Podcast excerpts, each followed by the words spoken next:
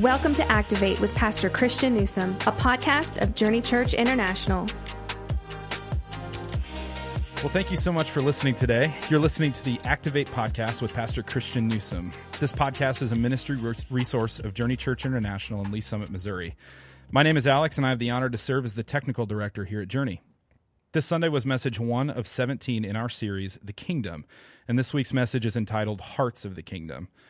Welcome to each and every one of you that have tuned in to listen to this conversation today. If by chance you missed this week's message, you can check it out on our website at takethejourney.cc, the JCI app, or on our YouTube page.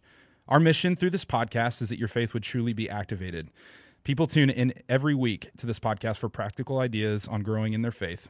Through this conversation, our prayer is that Jesus would speak something directly to your heart. Well, I'd like to take this time to welcome a brand new guest to the podcast.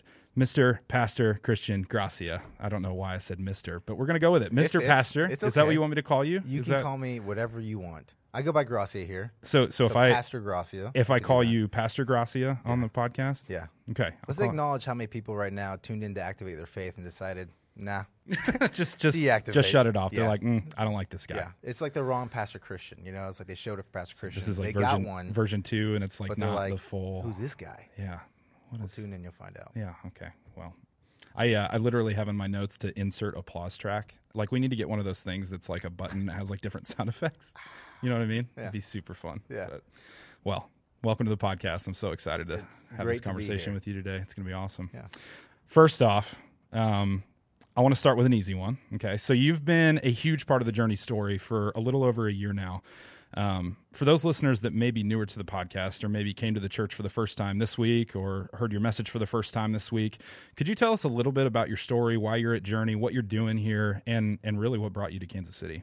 Yeah, well, first thing is thanks for saying I've been a huge part of the Journey oh, story. I wouldn't true. say huge, but I've said I I started to be part of it about a year and a half ago, which is crazy to say that. Mm. I mean, we got here January 2021 is yeah. when me and my family moved across the country from Las Vegas to Kansas City, and uh, been here ever since. And it's wild. So the way we got here is kind of long story short. Um, someone who feels like God is calling in ministry. Been working in ministry for the last seven or eight years of my life, and uh, eventually we felt like God really wanted to move us away from Vegas for a time. Just didn't know what that went, what, what it was going to be. Mm.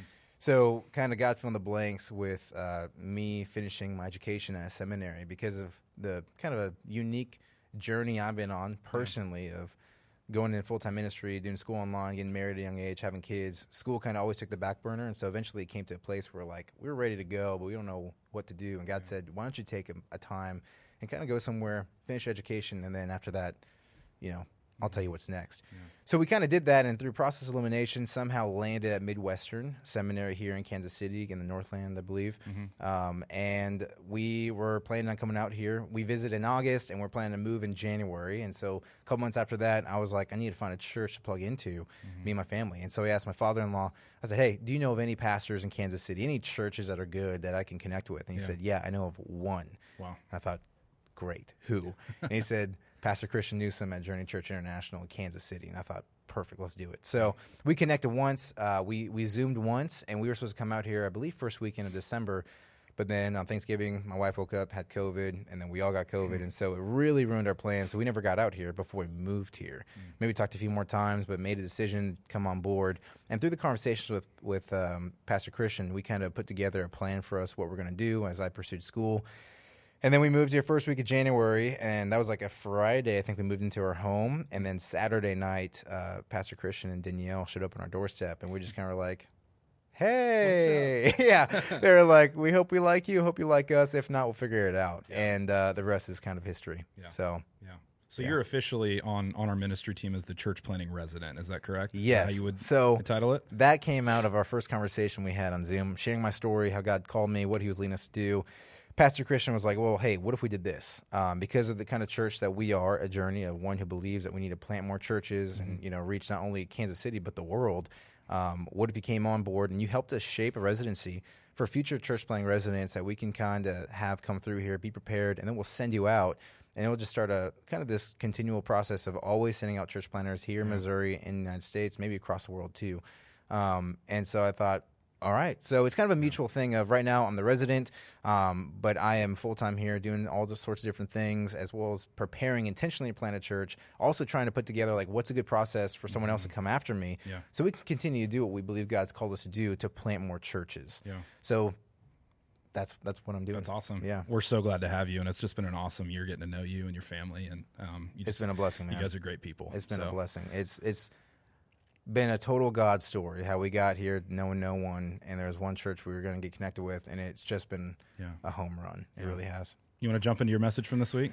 Uh, let's do it. I'm going to start asking the hard questions. All now. Right, cool? bring it on. Okay, all right. Bring it on. So this week uh, we started a brand new message series called "The Kingdom." For those of you that are newer to the podcast uh, and newer to Journey, we've spent many months, um, very, very slowly and meticulously combing through the book of Matthew. You referenced the kind of this process that we've been going through in your message, and we've been learning about who this Jesus guy is, what his mission is, and what it means to be a Jesus, follower.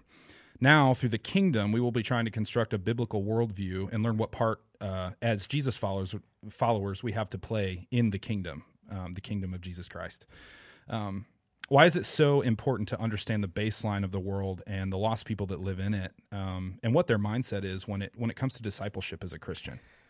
Yeah, so the whole what we're doing is like we've been in Matthew since Matthew five since August of 2020. We've been working way our, our way through that, um, and we have really learned a ton, like you said, about Jesus. In our last series we came out of called Jesus People, I believe we had nine spiritual realizations of what it meant to be Jesus people, and that was all about us. Now we're transitioning in the Kingdom series to figure out what's the world that we live in. And creating a worldview to kind of help us understand our role in that. I think it's important, for instance, what we talk about this weekend, the soils, the hearts that we encounter in the kingdom, because it's kind of Jesus pulling the curtain back and he's showing us spiritually what's going on behind the scenes. Mm-hmm. Because if you just live life from our own perspective without having any consideration of the spiritual, it can be deeply discouraging and frustrating, and you know you can give up. And so we talk about that in the message a little bit. Of we need to know the different kinds of people we're dealing with and the different hearts we're dealing with, things that we can't even see. Because if we don't have a box to put those things in, we might just jump ship. We might just give up.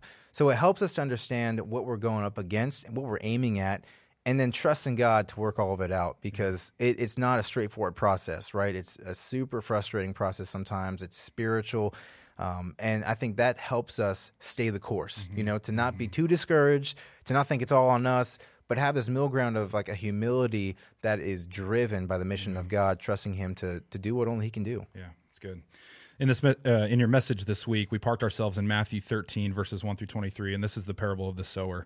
Um, one, can you define the word sower for us? Like, what what does that mean? And then I'm going to ask you my next question after that. Like, what give us the mental image of what that looks like? Yeah, so they come from um, 2,000 years ago. Everyone in the, the time of Jesus was an agricultural society. They would have understood these metaphors and imagery easily. It would be like talking about fast food restaurants for us today, mm-hmm. which there's a lot there. But uh, they would understand just what goes into that. S- sowing seed, spreading seed is really the way that you should think about it. I believe the word Jesus uses in the parable is a farmer. So a mm. farmer goes out, he's planting seeds everywhere to grow some crops. So the idea of a sower is someone that is sowing that seed. Spiritually speaking, I mm-hmm. believe the question Yeah. you're not actually Yeah. asking like for an agricult- agricultural uh, lesson. right, that's that's all we're talking about is agriculture. It's That's, like, that's how's it going? Yeah, yeah. so spiritually speaking, what that looks like is sowing the seed of the gospel, of the message of the kingdom. It's it's sharing Jesus with people, and that Mm-hmm. doesn't always look directly like a gospel presentation, but it could look like a conversation that you have with people of just kind of hinting towards Jesus, mentioning Jesus, having spiritual conversations. Those all I would put in the category of having these sowing experiences that you're putting a seed in someone's heart and seeing if it might take root, maybe lead to more conversation, maybe not. Um, but that's in essence kind of what they're what Jesus is getting at is the way his kingdom grows is through words Yeah. being planted in people's hearts that eventually take root, create change. Yeah. So this this parable of the sower. Uh, now that we know kind of the mental picture of what a sower is, parable is one of those Bible words that most people probably don't typically use in their their normal vocabulary anymore. Uh, defined, it means a simple story used to illustrate a moral or spiritual lesson as told by Jesus in the Gospels. Could you unpack why Jesus used parables so frequently in his ministry? Yeah, I can. Uh, I'll give you the reason Jesus gave them. Um, you know, they asked the disciples in Matthew 13, they ask him in verse 10, why do you speak to them in parables? And he just says, because to you it's been given to know the secrets of the kingdom, and not to them. And his whole purpose is really to teach the disciples the lessons, not so much the crowd. If, if you remember from the message, verses 3 through 9, Jesus shares the parable Then he kind of moves on, and the hmm. disciples stop and be like, "What? What are you saying here?" And we learn later on in the chapter is he only spoke in parables to the crowds, which would have been so frustrating. But it's because he wanted to create this sense of desire to learn more, to kind of demonstrate the hearts. The hmm. hearts that hear the parable are going to be ones that are kind of they want to know more, they want to pursue Jesus more. The ones that don't get it, the hardened hearts, they're just going to you know shrug their shoulders and go on. Hmm. He's demonstrating that parable real time. So, for reasons in a sense unknown to us, he decided to use these kind of proverbial little stories just for the sake of his own mission, for his kingdom, to, to teach his disciples who they need to be for the sake of the kingdom to grow. Um, so that's kind of what we see in Matthew 13 is his use of the parables is in a sense for his disciples, but also for all people. Because today, right, like we get the right perspective of both sides. We get to see what the crowd heard, but then we get the unpacking of it, Mm-hmm. and it's really this this tension point of we have something to steward well. These secrets that God has given us, that we live in a time that we have the full picture. You know, what are we going to do with those now? You know, Yeah, that's good. That's good. The parable of the sower is all about the condition of the heart, which is basically the whole point of your message, right? Talking about the different um, spiritual conditions of the heart and, and what those can look like. Specifically, that heart that the Word of God falls into. Um, you referenced four types of hearts that, and laid out for us in this parable the hard heart, the shallow heart, the distracted heart, and the soft heart. Your message was mainly structured around the lost person and their hearing of, and the acceptance of the gospel message. I want to kind of flip it on you, though do Jesus followers go in and out of go, like of the different heart conditions themselves per the parable of the sower um, during their spiritual walk with Jesus? And if so, how do we identify which condition our heart is in in in the current time? Okay, so I would say usually people would answer this yes and no. I'm going to say no and yes.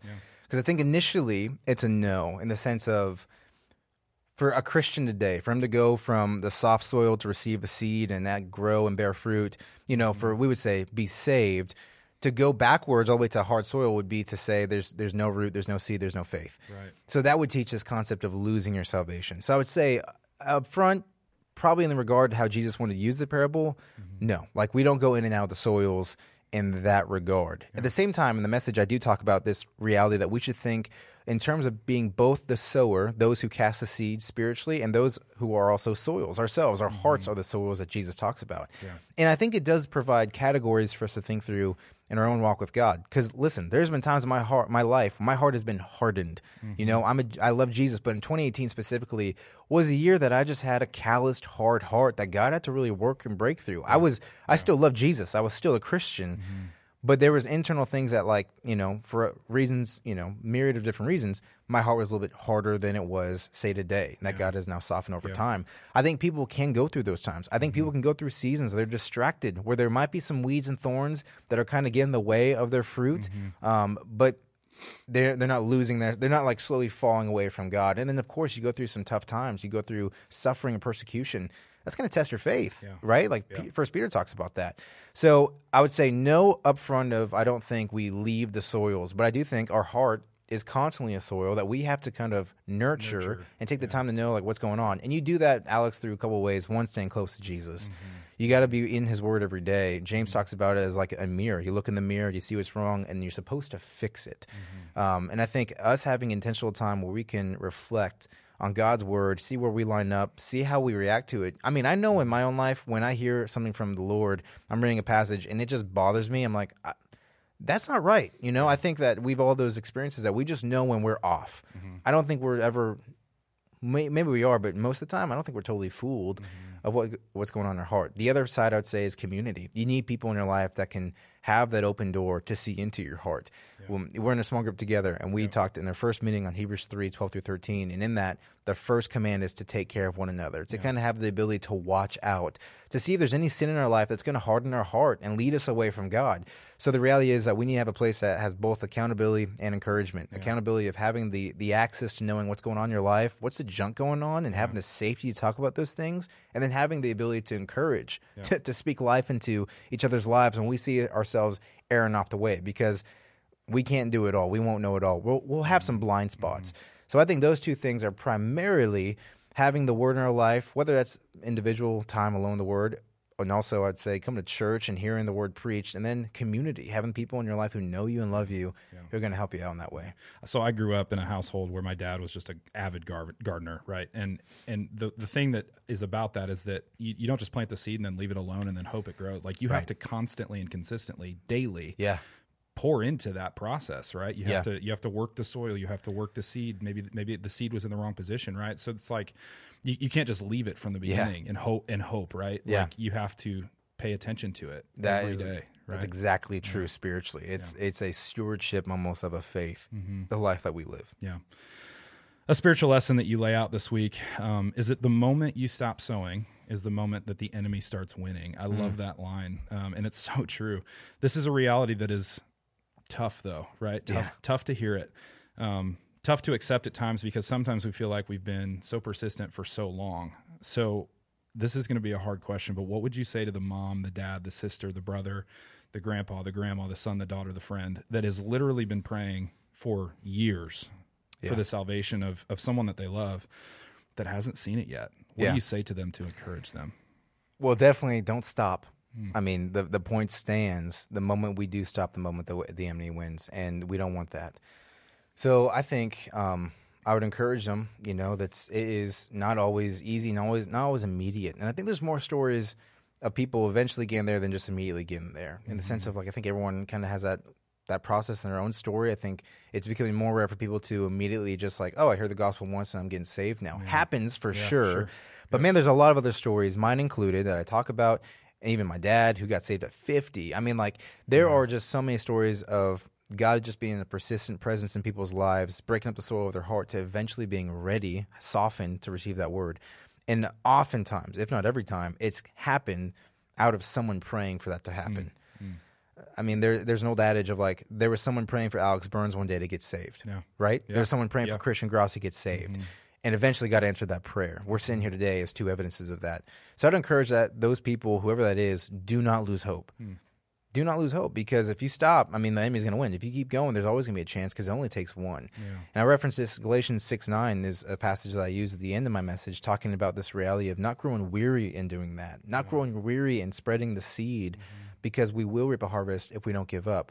Doesn't mean it's always going to go our way, but God wants us to be persistent people. He teaches us in, in how to pray. Specifically, Luke, in a couple different chapters, gives us these powerful stories of people always praying and not losing heart. And I know it's hard. I have lost family myself, and so I'm in the same boat of like, it's, I mean, to be honest, there's people in my family, I'm like, I can't see them ever getting saved. Then again, hmm. he saved me. And I'm not like a less of a miracle than my family. Like it mm-hmm. just for God to save you and me, Alex, was not easier than for him to save my family in the future. You know what I mean? Like mm-hmm. saving a human is saving a human, and God is able to save anyone. Um, and so I'm in the same boat of like trying to fight to have the faith of believing that eventually God will open up a door, soften their heart, and save them. But He's going to do that primarily through me praying and throwing seed out. You know, and so if, if I'm doing that, there's always a chance. And I've seen progress in my family. My brother in particular, who I would say had a very hard heart years ago, and over time through relationship and interaction with me, being a person who loves Jesus as a Christian has softened him over time where he's not ready to take the leap. But we've had conversations. He's even said like if I ever get there, I want to be where you're at. It's like, whoa, you know. And so, mm-hmm. I would say you, you, those things. It's it's not an easy answer, but it kind of is because it's like we can only do one thing, and that's keep going. That's mm-hmm. keep sowing seed, keep spreading, keep praying, and trust God to, to work the miracle that He worked in your life as well as ours. Yeah, yeah, it's good. You mentioned it only takes one seed, and that- and that persistence really Mm-hmm. is key. And and we may sow quite a few different seeds that land on infertile surfaces, right? Um, some of those hard surfaces, some of Yeah. those cracked surfaces, some Yeah. of those rocky rocky surfaces. But how does persistent sowing and persistent discipleship develop us in our faith walk as the sower? Mm. Good question. I would say it's it's a natural progression for the seed. Mm-hmm. Um, Jesus says the good soil receives a seed, and it's the one that does, doesn't only understand and hear the word of God, but then it actually reproduces, right? Mm-hmm. thirty, sixty, 30, 60, 100 fold of what it was before. So there's a reality of like being that sower and being a person that is watering that seed is what you're called to do. You're living out the purpose of being a Christian. The kingdom spreads not through the church, but mm-hmm. through the Christian, um, who is in the church, of course. But it's like individual Christians are the ones who are going to be having the light in the world to open up the door for people to to come to know Jesus. So I think the the shaping effect is living out your faith, being what you're called to be, and letting God naturally use that process. As if in the same way that my story was Him breaking up the soil of my heart from the hard soil, shallow, shallow soil, distracted soil, soft soil. The continuation is the the multiplying effect. Right. The if you want to call it, I don't even know how you could say it, but the multiplying soil in a sense. You know, like that is the ultimate thing. What he wants us to do, in some shape or form. Some will do it more than the others. Some will be the thirty. Some will be the sixty. Some will be the hundred.